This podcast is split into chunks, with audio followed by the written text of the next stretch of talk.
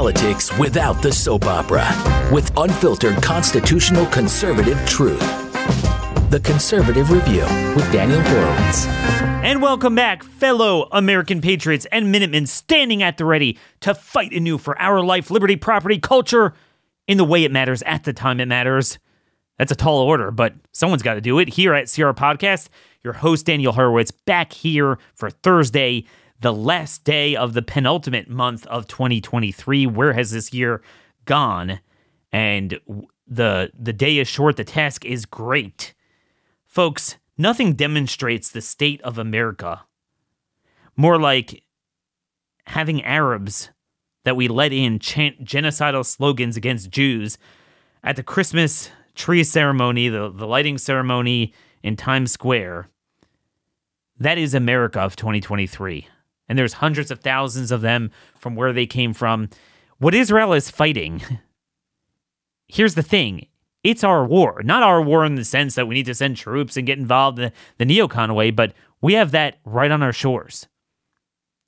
So we have the Christmas celebration interrupted. We have the London Hanukkah lighting was canceled because of these people, and, and that's what America's going to become.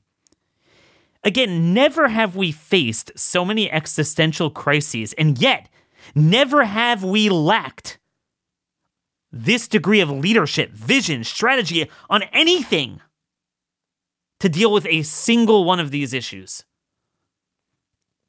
And, and I don't know what to do. It's just a degree of paralysis where where there's nothing. No, no one has a vision what to do with these hyenas we let in. No one has a vision to deal with the fact that we have a government that spies on us and then serves as spies for Iran. On the border, the green energy stuff, there's so much news on, even automakers are saying you got to stop with the electric vehicle stuff. And yet Republicans are embracing the E Vs in all these states. No vision on the legislature, no vision on the, certainly the congressional stuff, no vision on primaries, but we're going to do that here. We are definitely going to take that place. And then later today, we'll talk about an update, what is going on in Israel with Hamas and why it matters. We'll have Kyle Shideler coming up. First, our sponsor today, um, you know, there's a lot of junk that people eat, junk cereal, junk foods, sugars. Believe it or not, we have the same thing with soap. Kind of like, you know, you need to be eating more avocado oil instead of canola oil. Well, when you have soaps from Dove and Zest that support B L M, by the way, um, it's pro-inflammatory, unnatural ingredients. Not so at Q P Goat Soap dot com. What's Q P? That's Quinn Pittman, our sixteen-year-old Christian homeschooling entrepreneur who has his own goats. And out of that goat milk, he makes he makes a goat soap that is it is the best smelling, best feeling. Uh, our kids love to take showers now. You know, normally it's hard to get them in, into the shower at night. They love the feel of Q P Goat Soap on their bodies. Only natural oils that really ensure your body doesn't dry out, your skin doesn't dry out. Free shipping over thirty bucks. So those of you who want to get a full year of supply, um, it makes a very unique and useful Christmas gift at Q P Goat Soap dot com. But make sure to put in promo code Daniel, promo code Daniel for ten percent off at Q P Goat Soap dot com. Free shipping over thirty dollars. So we have a situation where we have this Amy McFadden, one of the three C I A agents responsible for the daily presidential briefing, changed her cover photo on Facebook to an image of a man waving a Palestinian flag in a keffiyeh-patterned uh, shirt, a design that was uh, you know, created by Arafat. And that's who runs our government. So we're run by the enemy. Okay, this is not just, you know, the old left where, oh, they appease the bad guys. No, no, no. They side with the bad guys, and they work with the bad guys, and bad guy operatives from the Muslim Brotherhood in Iran run every outlet in America. There was this video of a guy at that Times Square riot um, while they were fighting with the police. There was this guy that said, look, you're in America right now. Turn to the rioters. And a man with... um. And and he had an American flag, so this one of these guys confronted him and tried to rip the American flag away and shouted Allah Akbar and Free Palestine. And again, that that is a metaphor of what we're facing with Islam and the West. By the way, if you want an, if you want a powerful metaphor of what we face, of what we face in terms of immigration, th- there's just this tragic irony. I read somewhere that there's this guy, Sinwar, who's the number one Hamas guy in Gaza. He's the head of operations. He's not the head in Qatar, but he's the head in Gaza. And he had a he was diagnosed a number of years ago with a terminal brain cancer, a tumor, and Israel brought him in. And, and mind you, he was already a big terrorist then. And they brought him in and they treated him. And he actually survived to this day so he can kill more Jews. And it turns out that the nephew of the guy, of the doctor who treated him, is one of the hostages still in Gaza. That, my friends, is a metaphor for Islam in the West. You know, Henry Kissinger just died, and I don't have many nice things to say about him. He's obviously the godfather of so much of this bad foreign policy. But in his final, probably the final political statement he made in his closing days, he was like, yeah, you know, that Muslim immigration ain't working out too well. And, you know, he he was a big part of that that stuff. But even he realized before he died, he was one hundred years old, that that was a problem. And there's a, a, a big awakening to that, but we don't have any strategy to dealing with it. Instead, what do we have? The same old Republican Party. They're focused on, we must pass a defense bill to fund the same policies. We must fin- pass government funding bills. We can't have a government shutdown. And we must fund Ukraine. Those of you who thought we were getting something different with Mike Johnson, take a listen to what he had to say about Ukraine here. Ukraine is a, is another priority. Of course, we can't allow Vladimir Putin to march through Europe, and we understand the necessity of assisting there. What we've said is that if there is to be additional assistance to Ukraine, which most members of, co- of Congress believe is important, we have to also work in changing our own border policy. And so there's been a lot of thoughtful negotiation ongoing uh, with that. I think most of our Senate colleagues recognize that those two things need to move together because we owe that to the American people. That's what they're demanding that we do. Okay, folks, so you heard that. Oh, we can't allow Putin to march through Europe. Wait, what? They don't have the ability to do that, and that's become abundantly clear. That's what they waste time with. And it's all about process. Well, it's not that. We will not fund the government another day, destroying our cost of living, destroying the American automobile, destroying our borders, destroying our security, funding Iran, funding UNRWA, funding Hamas. No, it's all about the process. Well, we just want to make sure that along with border security, we get there. What the heck? But this is what we've become, folks. We've become a movement not of what you believe, but a movement of who you are and who you associate with. It's an identity movement. So Mike Johnson supported Mister Trump. So it's all good. It's all good. By the way, McCarthy did too. But it's all good. Interestingly enough, McCarthy said that Nikki Haley would make a good V P for Trump. That's where the Trump establishment is merging. Notice people like McCarthy and, you know, they, they don't have a problem with Trump. They don't have a problem with Haley. There's one person they have a problem with. There's one person they'll never mention. Because that person is about doing and he, occupying the intellectual policy space and outcome space.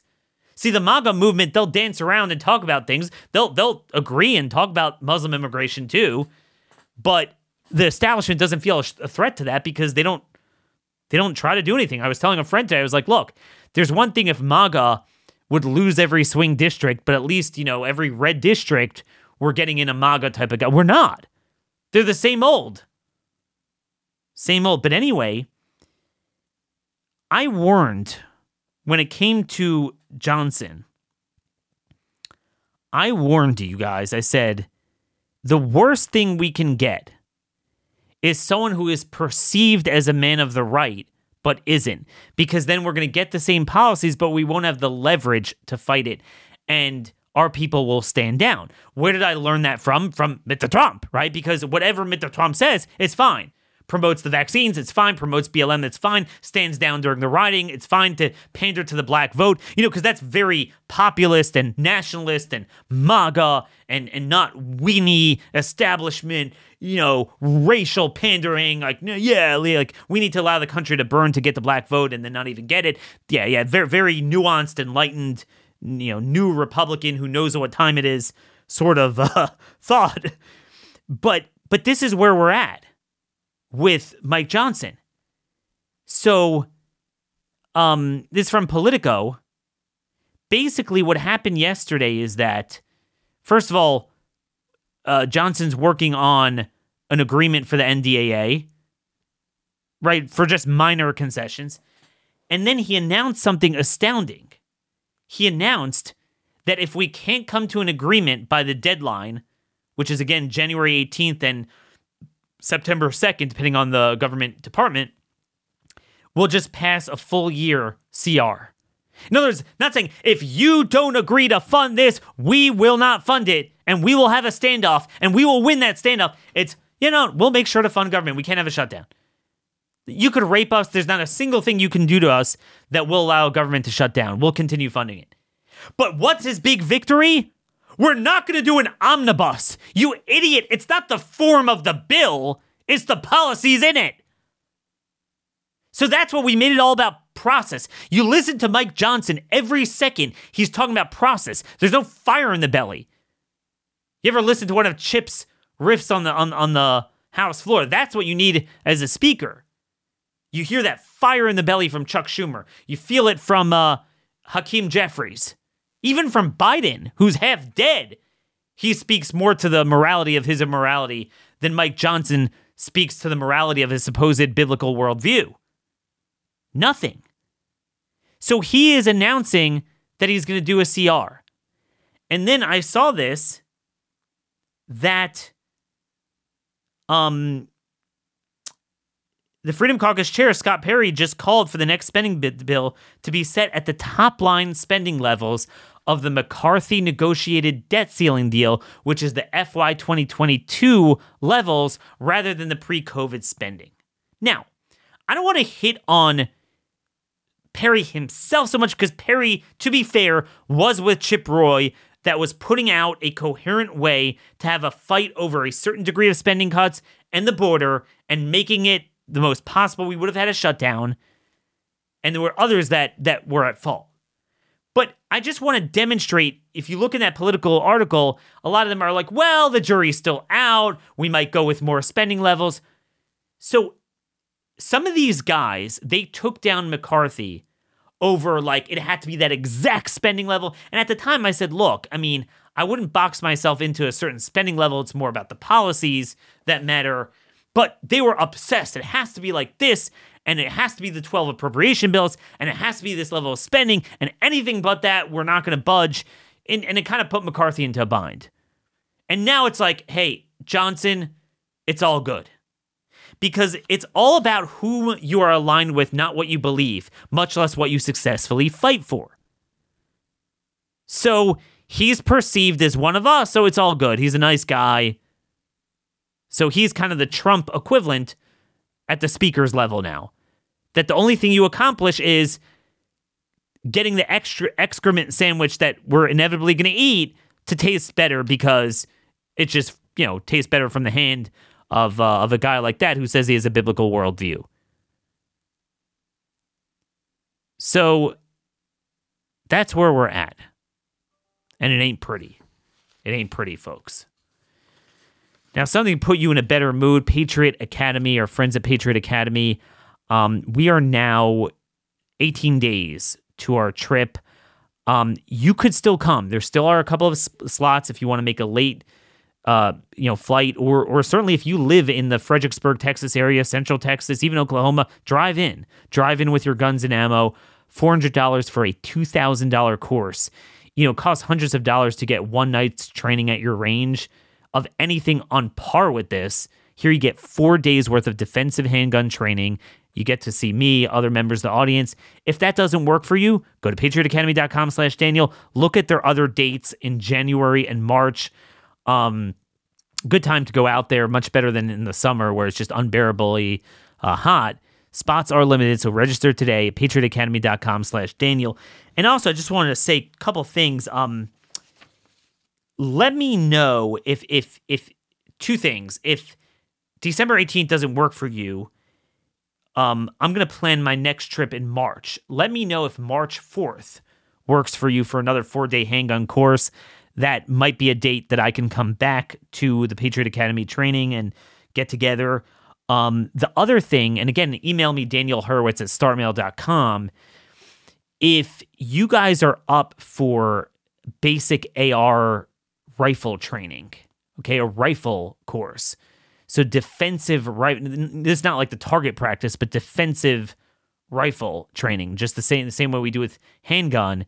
If that's something that floats your boat more than handgun, let me know, and and uh, we could try to put together a course um, that's certainly necessary now uh, to learn how to defend yourself in a defensive situation with an A R or or whatever rifle you have.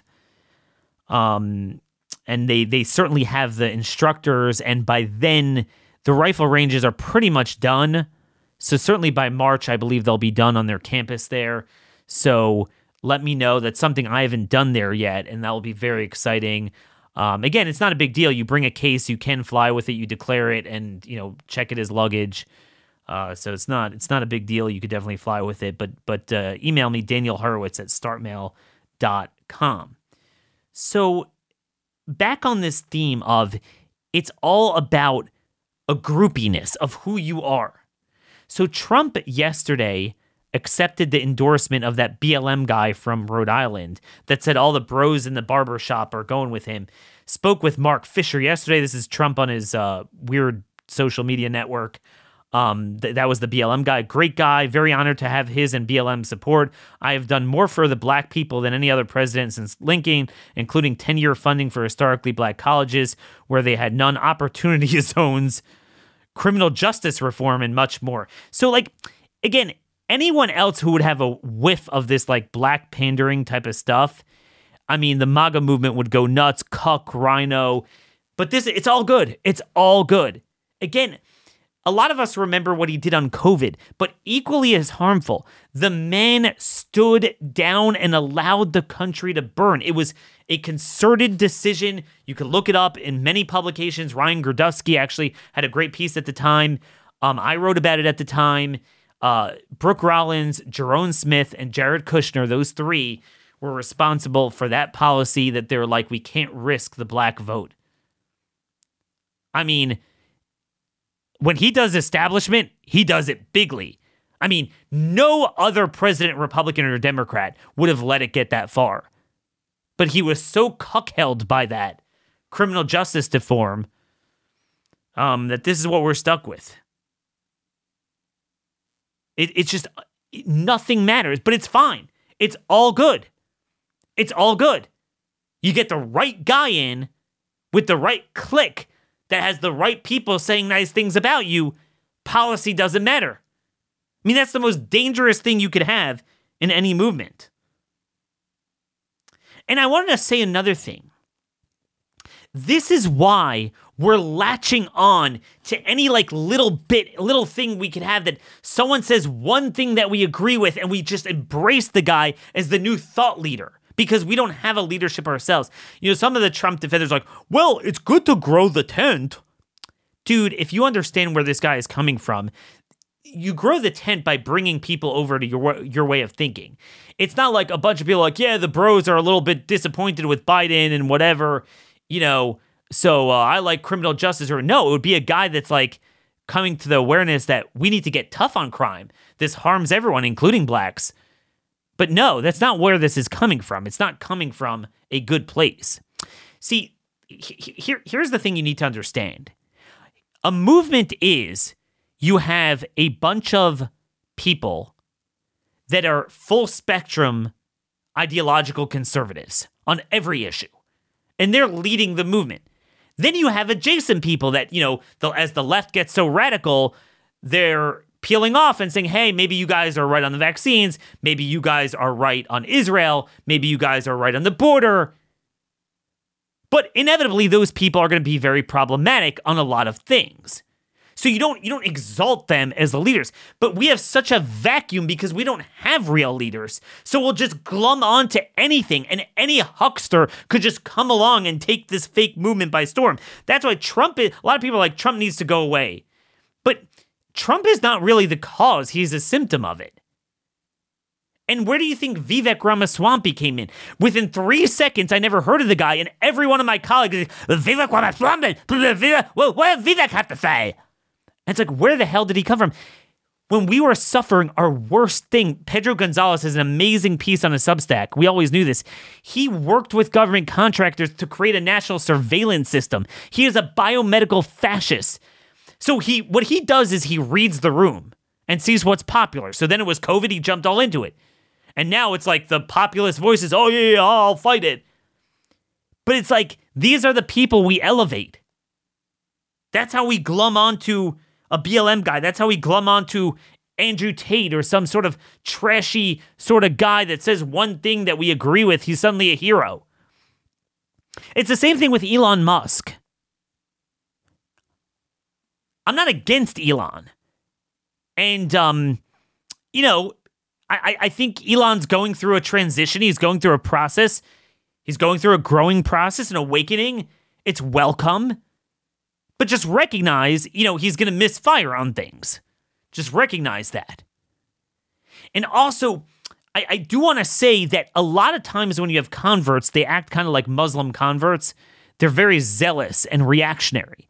So it's like, let's say they, they fe- feel they were lied to on something with the left. And they're very upset about it. But then they're going to start looking for conspiracies and things that don't exist. And they're just going to be off kilter because they don't have a, a sense of direction. And that's fine. It's fine. And you need people. And it's good to have people.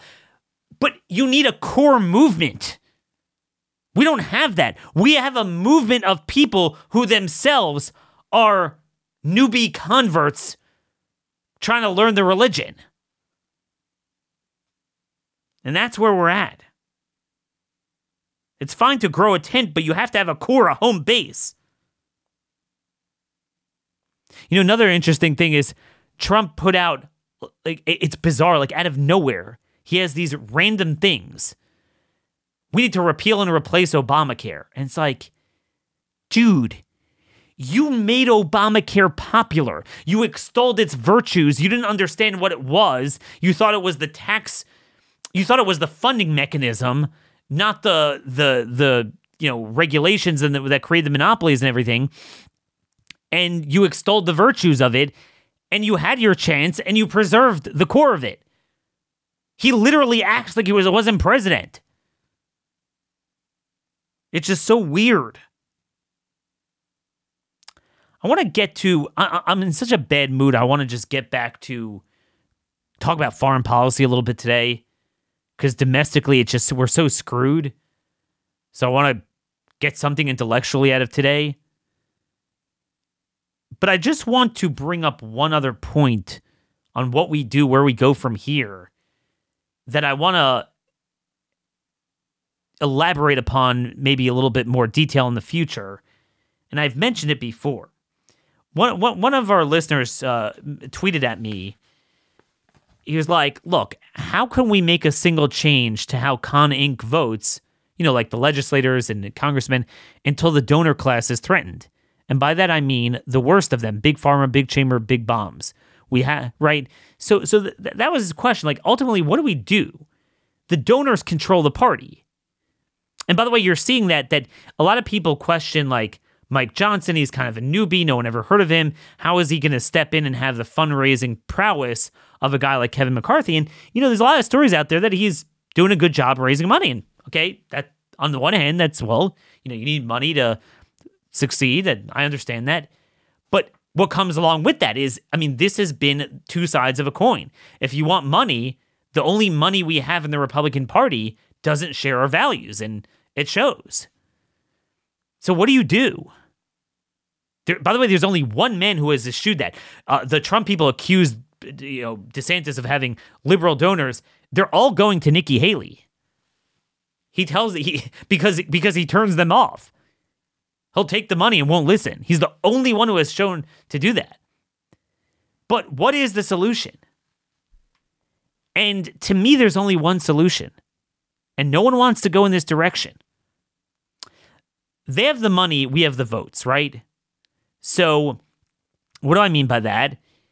Um, now, Trump's complicated, but he's perceived as being of the right, even though he's not. At a So at, at a at a down-the-ballot level, money rules, because money defines name I D. No one, no one follows these people enough. So, you know, you just have the biggest establishment guy with the biggest pharma money, Chamber of Commerce money, saying, I'm a great conservative, I hate Biden, so Republican voters get fooled. But at a, at a presidential level, people aren't, I mean, they're fooled by Trump, but generally, like, I'm not worried about Nikki Haley winning a presidential election. And we saw that already in twenty sixteen. eighty percent of the primary voters voted either for Trump or Cruz, right? Rubio, these other guys, no one's going back to that at, at, at, a, at a national level where it's kind of clear who these people are.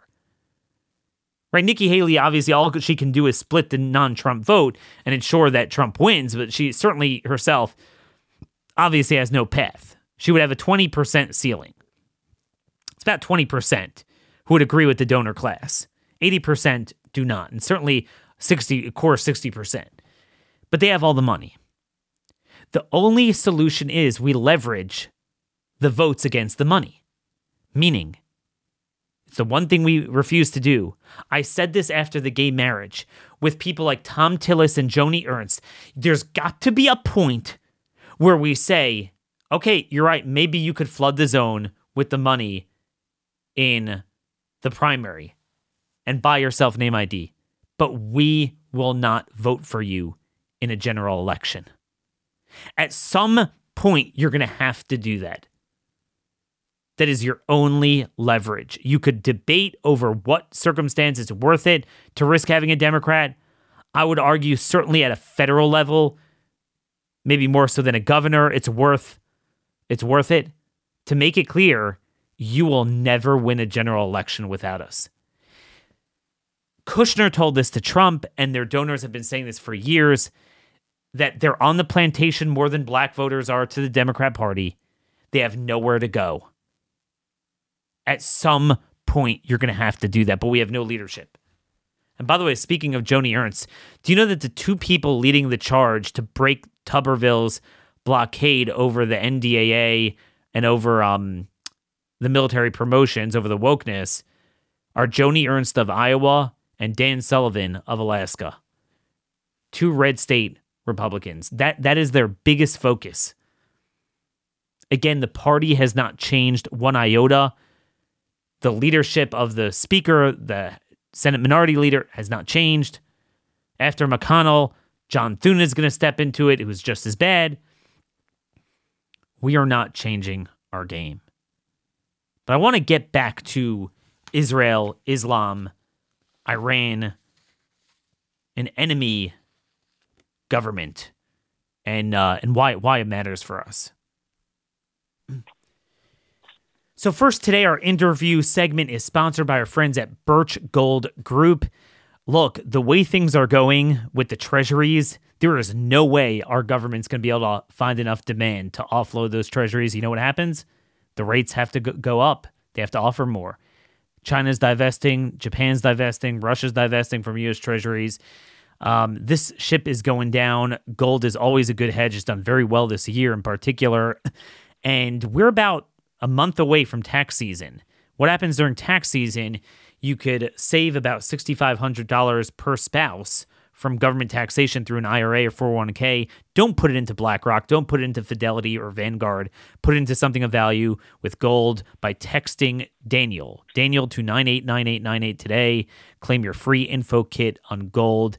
When they go to digital currency, because this is collapsing, it'll be nice to have some of that good gold to fall back on by texting Daniel to nine eight nine eight nine eight today.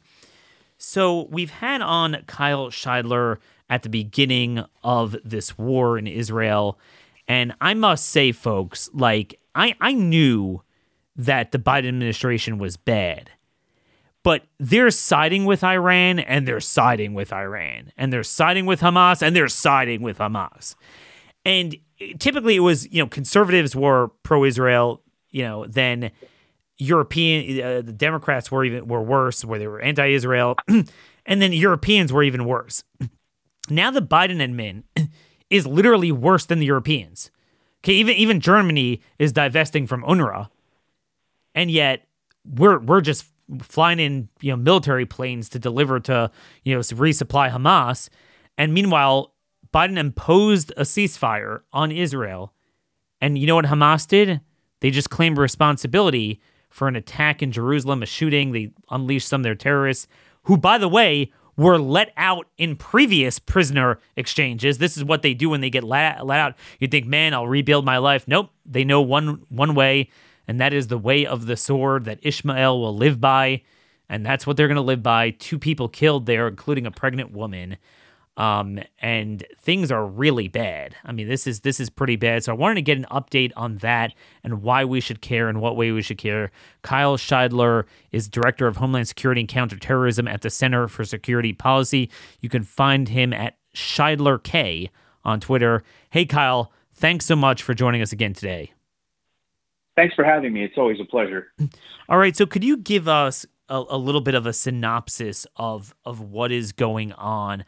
I I thought the death of fourteen hundred Jews was a bridge too far, and finally we would break this cycle that I know you're very well studied in history. Since nineteen forty-eight, Israel gets attacked, they face annihilation, they get miraculous recovery, and then they start to counterattack and make gains. And just as they're doing that, um, the, the world kind of pulls the plug on them. And we thought this time there's no way it's going to happen. Does it appear like that's happening now? Well, you know, we'll have to see what the outcome is of this latest attack by Hamas. I mean, you had uh, Benjamin Netanyahu in Israel literally in a meeting with Secretary of State Anthony Blinken, and the moment he gets out, he gets news of this attack, right? So that's, and, and we should be aware, this is always what ceasefire meant, right? Ceasefire always meant Israel ceases fire, Hamas attacks whenever it's convenient. That is what it has always meant historically, and that's what it meant. And that's what the Biden administration knew that it would mean when they forced this ceasefire upon Israel to begin with.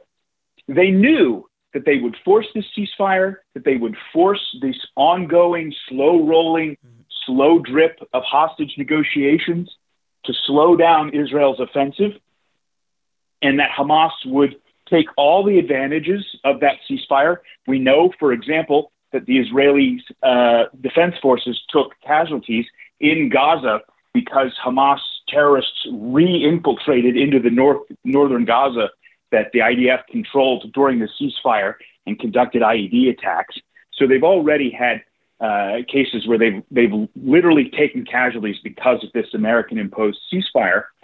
And now you have, again, a terrorist attack in the heart of Israel um, conducted by Hamas at Hamas's own words. They admitted it openly. I mean, they could have pretended it wasn't them.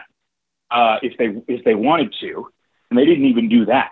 So they know, they Hamas knows with certainty that they can count on the Biden administration to continue to try and force this ceasefire uh, on Israel, to hold Israel's hand uh, while they attack uh, whenever and as ever it's convenient.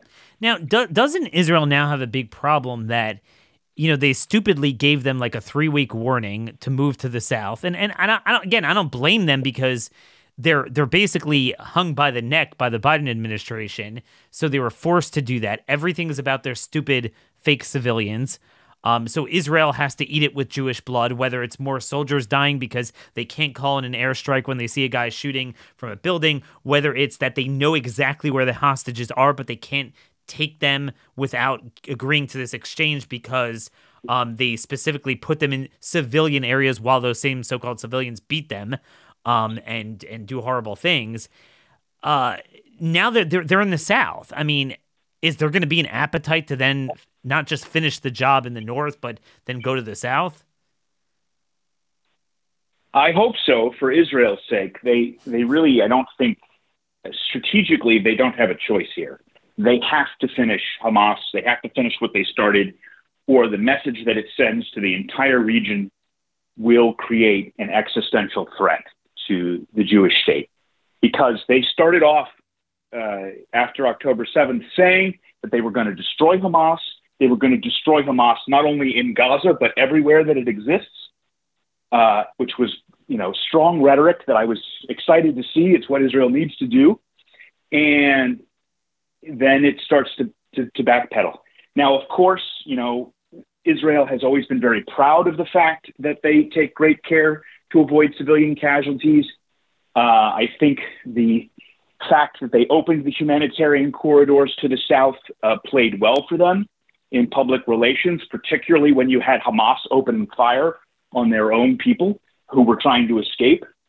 Uh, so I think they, they did have some advantage from that uh, from that effort, uh, but they could lose it here if they if they continue to play along with this tit for tat ceasefire that the that the Americans are trying to impose here. Um, they really do need to get back on track with their the strategic objective, which they set at the beginning, which was the annihilation of Hamas. Why is it so important for Americans that they succeed and not get hampered? I know, you know, you have voices like Tucker Tucker Carlson on the right that are trying to say, oh, Israel's dragging us into war, when ironically he's actually echoing, I mean, he complains about Biden, but Biden is doing what he says he wants. Biden is preventing a so-called war, which means a one-sided prevention.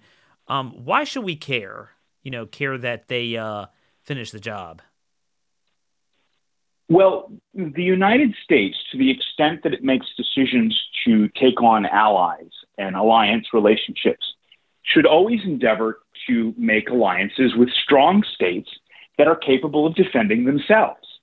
If you don't want, as Tucker Carlson says he doesn't want, uh, Americans to have to go abroad and defend other regions, and I don't want that either, then you have to have states who can defend themselves. And the traditional, the attraction that Israel had for especially conservatives, but for all Americans, was the fact that they defended themselves and they defended themselves ably. Uh, the thing that most attracted Americans to Israel and supporting Israel was the nineteen sixty-seven war and Israel's success in that war. Uh, Americans like winners. We like people who can stand up for themselves. Um, we tend to view not standing up for yourself as evidence that you are guilty of whatever it is you're being accused of. Mm. Uh, and, and I think that's a lot of what is happening here. Uh, when Israel does not win, when they do not stand up for themselves, it is interpreted abroad as um, you know, being guilty of what they're yes. accused of. And and frankly, being weak. And nobody in the Middle East wants a weak ally. They're not useful. You've, we've seen this from United Arab Emirates, from the Saudis. Uh, a large part of the Abraham Accord, right, was predicated on the fact that Israel was a strong power that could help these other Arab states defend themselves from Iran. And if Israel loses this war or appears not to win it, it will change that calculus in the Arab states, and we will lose... We will lose the peace that we built under the Trump administration because people want a strong ally. They don't want a weak ally. Am I missing something that for the first time ever, from, from where I sit, it appears that the pressure being placed on Israel is exclusively from our government, if you want to call it our government, and not really from Europe? D- d- does it appear that the Biden administration has now surpassed Europe in their animosity towards Israel? Yeah, I mean, I think if you look at what's going on in Europe, and, and I don't mean to laugh, but it's um, it is a bit surprising. Uh, you know, they were always the most fiercely anti-Israel, uh, the most fiercely pro-Palestinian. And what they are seeing is that that policy has come back to bite them domestically. Yep. They are seeing vicious Uh, vicious um, anti-Semitism from their migrant populations, uh, and frankly, anti-Europeanism, anti, anti-white racism. Uh, you know, uh, the notion that an Algerian in Ireland, an Algerian immigrant in Ireland, kills Irish children, uh, and this, you know, this obviously has nothing to do with the Palestinian conflict. And and in fact, the Irish have traditionally been very pro-Palestinian, but none of this has spared them. And I think the Europeans are starting to wake up to that reality. They are starting to wake wow. up to the reality that perhaps Israel has neighbors who are intractable, that they cannot be compromised with, uh, that they simply uh, are are intent on a violent course of action. I, I, and I think that they're they're they're starting to realize that in Europe in ways that we aren't realizing it here in the United States. Although you would think we would. I mean, you have our own internal radicals like uh, B L M and Antifa and these these types of groups, and they are all out in force in support of Hamas. I mean, openly, uh, really genocidal rhetoric coming from some of these groups. Uh, yeah. You know, and and it should be a wake up call to to Americans, especially Americans on the right. And I am really confused by uh, so-called conservatives or people on the right who look at these things going on and saying, you know, well, maybe the, maybe the Palestinians have a point. Maybe we maybe we should be against Israel in this conflict, when it's the same exact radicals that burned cities in twenty twenty. Yes. Um, And, and the demographic split, I know you and I were just texting about this Gallup poll. It mirrors the B L M polling. It's the same thing because at its core, this really is a war on whites. It really is um, how they view Jews as as they're the whites and and you know these are the colored people in their mind. It's it's fascinating. You look at the polling. So they break down by party I D. seventy-one percent approve of Israel's military action, seventy-one percent of Republicans, but just thirty-six percent of Dems. And then you look at race, sixty-one percent of whites approve of Israel's action, but sixty-four percent of what they call people of color do not approve. And then this this is the scary one. You look at age. So, you know, fifty-five and older, supermajority support Israel, thirty-five to fifty-four, narrow majority support. eighteen to thirty-four, thirty percent approve, sixty-seven percent disapprove. Wow. Yeah, I mean, you're seeing a generation of kids who have come out of colleges who have been raised on colonization studies and ethnic studies uh, and Middle East studies and have been told that not only are, you know, the Israelis uh, colonizers in the Middle East, and they have no legitimate indigenous claim to the land, but they've been told that you and I, here in America, have no claim to the land either. one of the sl- one of the slogans they are using uh, of late is "From Turtle Island to Palestine." Turtle Island is a reference used by indigenous activists here in the United States mm. to refer to North America. So this isn't just like those silly land acknowledgement claims that you see people get up and give about whatever tribe that supposedly lived in the area where they're having a city council meeting two thousand years later. Yep. This is about the entire country and indeed the entire yep. continent. I mean, I, I think we all agree, Kyle, that there's definitely an extra spice of, of, of Jew hatred involved. That's a cherry on top. But at its core, in their worldview, and we know this on a number of issues, everything is viewed in a racial lens. Everything in their worldview. Israel is the white, the Arabs are the colored, and that's how it is. I mean, even though it's dumb because, especially in Israel, half the Jews there are the Sephardic Jews, but that's that's the irony of how they um how they view it. Um, and I think that's what we saw coming full circle at the trashing of the Christmas tree lighting ceremony in Times Square. Um, when they say from the river to the sea, they kind of mean from the Hudson River to the Pacific Ocean. They do. And it's, you know, it's really a, a Marxist lens. It's it's a Marxist lens of the only two categories that can be acknowledged are oppressor and oppressed. And you're either one or the other.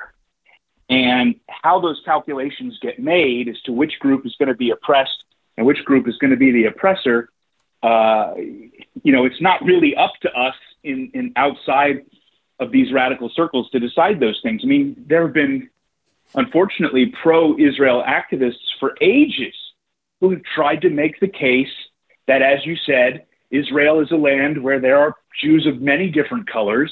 Uh, there are there are people of color who are Jews. There are, you know, Jews from Yemen, there are Jews from Ethiopia. Uh, they've tried to make the case that is, you know, Jews are indigenous to the land, that historically this is this is clear, that the Jews never left the land. There were always Jews in, in the area. Uh, they have made all these cases, and it doesn't mean anything, because it's ultimately not about evidence. It's not about They understand that. the fist. They understand one thing, and I want to get your thought on that. You started to say this. I think what's so important is that, again, this is the opposite of Ukraine. Just do nothing. Just leave them the hell alone. Republicans need to get Biden off their backs. And the reason is because we have the problem here, as we well saw last night. We got a big, big problem. I mean, really big. Um, like you said, we might be in that sweet spot where Europe might be over the hump already, where they maybe woke up, but we're getting to where Europe was ten years ago. Uh, we're not awake yet, but we have the, you know, European level intensity of Islamic insurrection. But isn't it true that this reminds me a lot of like twenty fourteen, twenty fifteen, twenty sixteen with the Islamic State, where you have some sort of degree of success, like a messianic, you know, warfare from jihad that looks cool, right? So they celebrate that. And and that was the last time we saw a tremendous amount of domestic terrorism, Islamic communities in America really piping up from their dormant status. And then we saw it again. And what was interesting is, again, my first observation when we spoke last was that it wasn't just, oh, they rioted in response to Israel's operation in Gaza. They rioted before. They rioted in response to the slaughter, the actual slaughter, they Jews getting beaten and losing. That was, they, they love that. That's like a messianic thing for them. That's jihad. When their guys get slaughtered, they'll initially riot too, but that kind of punches it down. When the Islamic State got defeated, it kind of simmered down. So are you saying that, I mean, ultimately, if Israel just puts a lid on them, it will kind of tamp down the messianic fervor for jihad? I mean, I think if Israel demonstrated in the region that they were going to be proactive, that they were going to be a strong force, that they could not be dislodged, uh, that they could eliminate any opposition. Uh, and frankly, I would include in that uh, Hezbollah, because Hezbollah has been sitting on the sidelines sniping whenever it's convenient for them. And uh, really, you know, the real player in this is Iran, and they're okay with losing Hamas. Losing Hezbollah would be a different thing for them. So Israel has to win. They have to win big. And if they do that, I think, you know, you will hear the cries from all of the usual places about how terrible it is and so on and so forth. And behind the scenes, the diplomats in Dubai and the diplomats in Riyadh are going to be going up to the Israelis and saying, hey, good job. Go get them, you know, because ultimately they also know that this is really about Iran, right? And, you know, maybe the Israelis say, hey, Saudi Arabia, we want to help you with your Houthi problem in Yemen, because obviously it's become a problem for us too now, right? We really need to operationalize this this relationship that we've created in, in, in the past.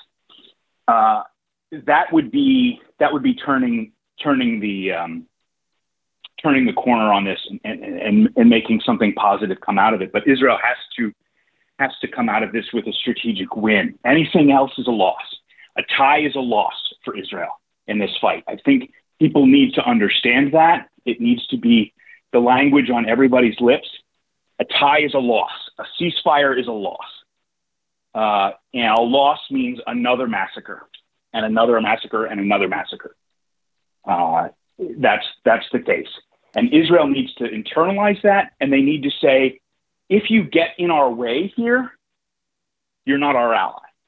But but how so do they do that? If you're trying to hold me, if you're trying to hold me back, you're not my ally. How practically do they do that when you have the Biden administration is run by Iran? It's an ally of Iran, and they hold all the weapons. I mean, do do you agree with my assertion that we need that that conservatives and Christians and America First, that we need to, from a, a pro-America standpoint and a pro-Israel standpoint, and a recognition that our State Department is irremediably um, broken, that Israel needs to be set free on more of an independent path defense-wise.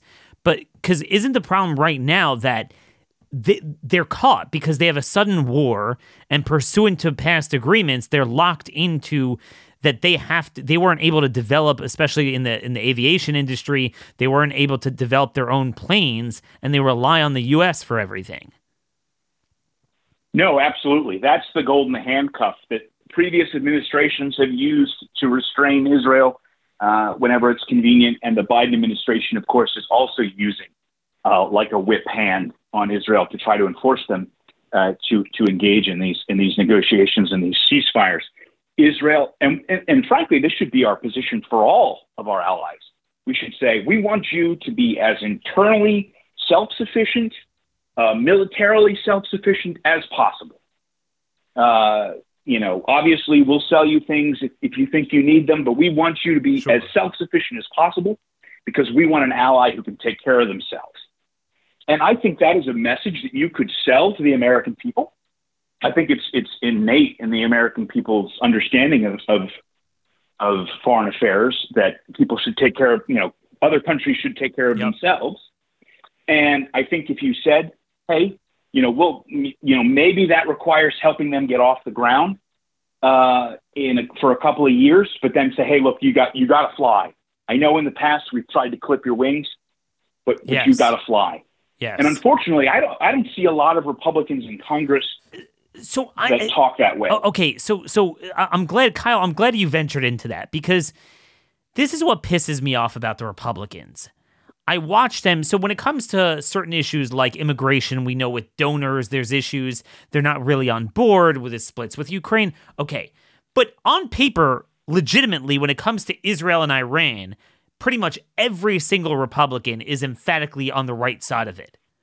But the problem is, even when they are, they're they're they're so ineffective. I'm not seeing anyone in Congress stand up and say what the Biden administration and Blinken is doing to Israel is disgusting, it's appalling, and needs to stop, that we're going to defund UNRWA, we're going to defund the P L O, um, and all of our diplomatic missions there. We're going to um, cut off the special status given to Qatar. I, I mean, a little bit here and there from a handful of people, but it's just all Israel needs money. And by the way, Ukraine too. So let's stick it like that. That's what Mike Johnson's saying. And it just, it doesn't do them any favors, and certainly doesn't do us favors. Well, it might do them favors. And I wonder who those favors are from, you know, whether they, they, there's some benefit from, you know, defense contractors who, yep. who benefit from this relationship because, you know, we talk about three billion dollars of military aid to Israel, which is almost exclusively spent with U S defense contractors. So it's really a, a subsidy to U S defense contractors more than it is foreign aid. And frankly, much much of the rest of the foreign aid budget is similar, um, even the stuff that doesn't go to Israel.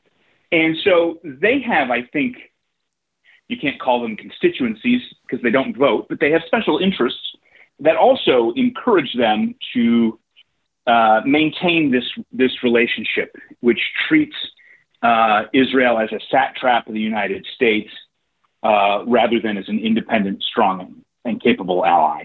And so I think we do need to, and, and it's difficult because the rhetoric has been so one way for so long, but we do, I think, need to call yes. out conservatives and say, you know, I am pro-Israel in the sense that I believe Israel is a strong and useful ally to the United States and serves U S national interests to have Israel the dominant power in that region uh, so that we do not have to be. Um, that is my view. But it is not, you know, offering your ally golden handcuffs is not exactly a pro Exactly. Uh, pro-ally thing to do. Because we need to start letting people know. This has been going on for four decades, where the State Department is anti-Israel and Congress is pro-Israel, especially the Republicans. And all that does is get the endless aid, but doesn't change the policies. So you get the worst outcome. And yeah, the defense contractors don't care because they'll sell them the stuff and they'll get the pro- they'll get the money. Um, whether they're handcuffed or not doesn't affect their contracts. So it's it's kind of ridiculous, and I think they just need to update it more than, oh, I stand with Israel. Um, let's make sure we get another aid package. Actually, let's systemically take away some of the agreements that prevent them from building up their own weapon systems uh, because they'd be in breach of of of, of our, our our agreements and our treaties, and and then go after the foreign policies. And one of them um, I'm watching is, look, I am not in favor of doing anything in the Middle East. Um, we need to get our soldiers out of Syria, out of Iraq. They're they're helping Iran while Iran attacks them. But one thing I think we do all agree since the founding of our nation, the Barbary Pirates, is that we need to use our Navy and air power to have kill zones uh, to, to free our shipping lanes, that anything that messes with them get dealt with. We're seeing a bunch of attacks by the Iranian proxies on the shipping lanes. Where do you see that headed? Yeah, I mean, I was pleased to see the uh, U S S Mason in, I think it was the Red Sea, Uh, did respond to that attack um, against a, I'm not sure how it was flagged, but it was described as being uh, an Israel-affiliated uh, uh, shipping vessel. And apparently the Houthis attempted to take it, and the U S. Navy did respond. Uh, now, there was some weirdness later on where uh, U S. Defense Department and the administration seemed to say that it was Somali pirates and not the Houthis. Uh, but they couldn't explain why, after the U S retook the ship, the Houthis fired rockets at us. Um, oh, it's the Somali so, pirates. It's like it's like don't say the I word, Iran. Like you know, yeah, um, it's exactly what's going on. But you know, so there are th- there are things that we will still need to do for our national interests, and keep, keeping open the shipping lanes in the Middle East is probably one of them.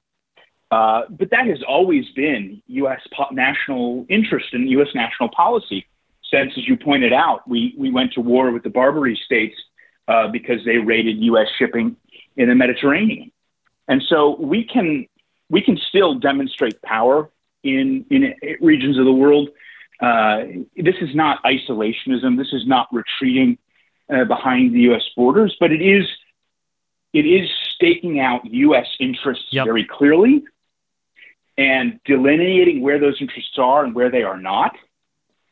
And and when you say, you know, look, our ally, Israel, might have interests in a region, but the U S may not. And if Israel wants to handle it the way they want to handle it, that's their that's their prerogative. We're not going to get in their way, and, you know, we're not necessarily going to get involved. And it, once you do that, you start to see that all these things that, that they've told us for ages are, are these commitments that we have to honor, that we have to get involved in, which are in no way involved with our national interest, uh, are not really, there are not really as many of those that are for the national interest as, as they have told us there are. Yep. So we could, we could, you know, still play the major role, still play the superpower role, and not have troops in every country in the region. You know, we don't need to be in Syria. We don't need to be in Iraq, especially having, you know, lost the war yep. that put us there. And that's what Iraq. I love about the water. Water versus land. Water doesn't have people in it that you have to control and deal with and, and nation build. You just say, okay, that is a, a perimeter, and anything that comes in it, we zap it. Our military is prepared to do that. What our military is incapable of doing it, nor should we care to do, is referee Islamic, multi-factional Islamic civil wars in perpetuity, and then, you know, fall on the sword of Islam. I want to I want to die for our country, if to the extent we die. I don't want to die for the other S O B's country. And I think that's what that's where a lot of people are rightfully ticked off. But then we have this false dichotomy. Um, just in closing, When when you look at the, one of the people who prepares, one of the C I A agents who prepares the presidential daily briefing for Biden, um, putting Free Palestine stuff on her social media, is that the tip of the iceberg of what we have in this admin? Oh yeah, of course. I mean, that's been that's been the the, the C I A's official position for you know more than fifty years. Uh, I mean, why you know, they, uh, the, C- the C I A? What is it about the Black Palestinians? To Disneyland. But what, can, can uh, you explain it? What is it about that cause? The most violent, decadent civilization ever built. I mean, I think we could kind of say that where where you have these training camp, like you saw that kindergarten graduation, what they do. I mean, th- there's no society quite like it. Why is that the catch-all magnet for every evil leftist movement? Well, some of that was the decision of the K G B to make the Palestinian cause a cause. I mean, they mm. literally invented it. They literally invented the P L O as part of their strategy of pushing national liberation movements globally, including here in the United States, by the way. And so, of course, that has always been the centerpiece of, of, of this of this movement. And I think the C I A uh, was always, I mean, this is, was my, the, the late, great Angelo Codavia used to talk about how, um, you know, really the C I A was always of the left. They were people of the left, and they wanted to, uh, or I say they wanted to, they did essentially make the Cold War a civil war of the left between Uh, sort of moderate socialist liberals of the C I A stripe and the hardcore communists of the Soviet bloc. And they primarily preferred to deal with, you know, socialist movements, left-wing movements all across the globe, just ones that weren't communist. They never dealt with, you know, the actual conservative groups in any of those states. And so you come to Israel and they do the same thing. Now, you also have the, the Arabist uh, tendency, which was, this was something we inherited also from the British, was the idea that there are a lot more Arabs than there are Jews in the region, and if we're going to control the region, it matters a lot more what the Arabs think of us than it matters what the Jews think of us. Bingo. Uh, but this argument has is out the window after the Abraham Accords, because it was clear that the Arab states actually didn't care about the Palestinians, and in fact hate them. Uh, and find them contempt, contemptible, and two, that the Arabs were okay with the U S Israeli relationship, and in fact were were concerned by the fact that the U S was throwing Israel under the bus. Because if if you're if you're looking at a U S administration throwing Israel under the bus and favoring Iran, and you're Saudi Arabia, how do you feel knowing that the majority of Americans love Israel and they're not real big fans of Saudi Arabia? So if they're going to throw that, if, if, if the U S administration is going to throw Israel under the bus, they'll certainly throw you under the bus. And of course, that's exactly what happened. And, and also, if you're the Sunni states, you might, for the Arab street, the, the Israelis, oh, you know, but, but when push comes to shove, you don't fear them because you know it's a freaking lie. You fear Iran a lot more than you do Israel. So at the end of the day, you know, Trump isolated um, Iran and kind of unified them. And now Biden unif- is trying to unify everyone against Israel. It's part of the same B L M, uh, anti-white, anti-colonial Marxist ideology that started with Obama. And um, again, we're seeing it, unfortunately, Uh, fall along the contours of every other Marxist belief based on the demographics we're seeing. Um, but but you're right. We we got to defeat this because we cannot allow all these Muslims we let into the country think that this is the way of the future. And, and obviously that's this whole other issue. Where could people find more about your work? Sure. So uh, all, all the things that I write are available at secure freedom dot org. It's the website of the Center for Security Policy. Uh, and I'm also available on Twitter at Shideler K. Um, you can see all my work there as well. Perfect. Well, Kyle, thanks for joining us. And thank you all for joining us today. If you have a question for Kyle, email me, Daniel Horowitz at startmail dot com. Till tomorrow, God bless you all. Micah six eight. Thank you for listening.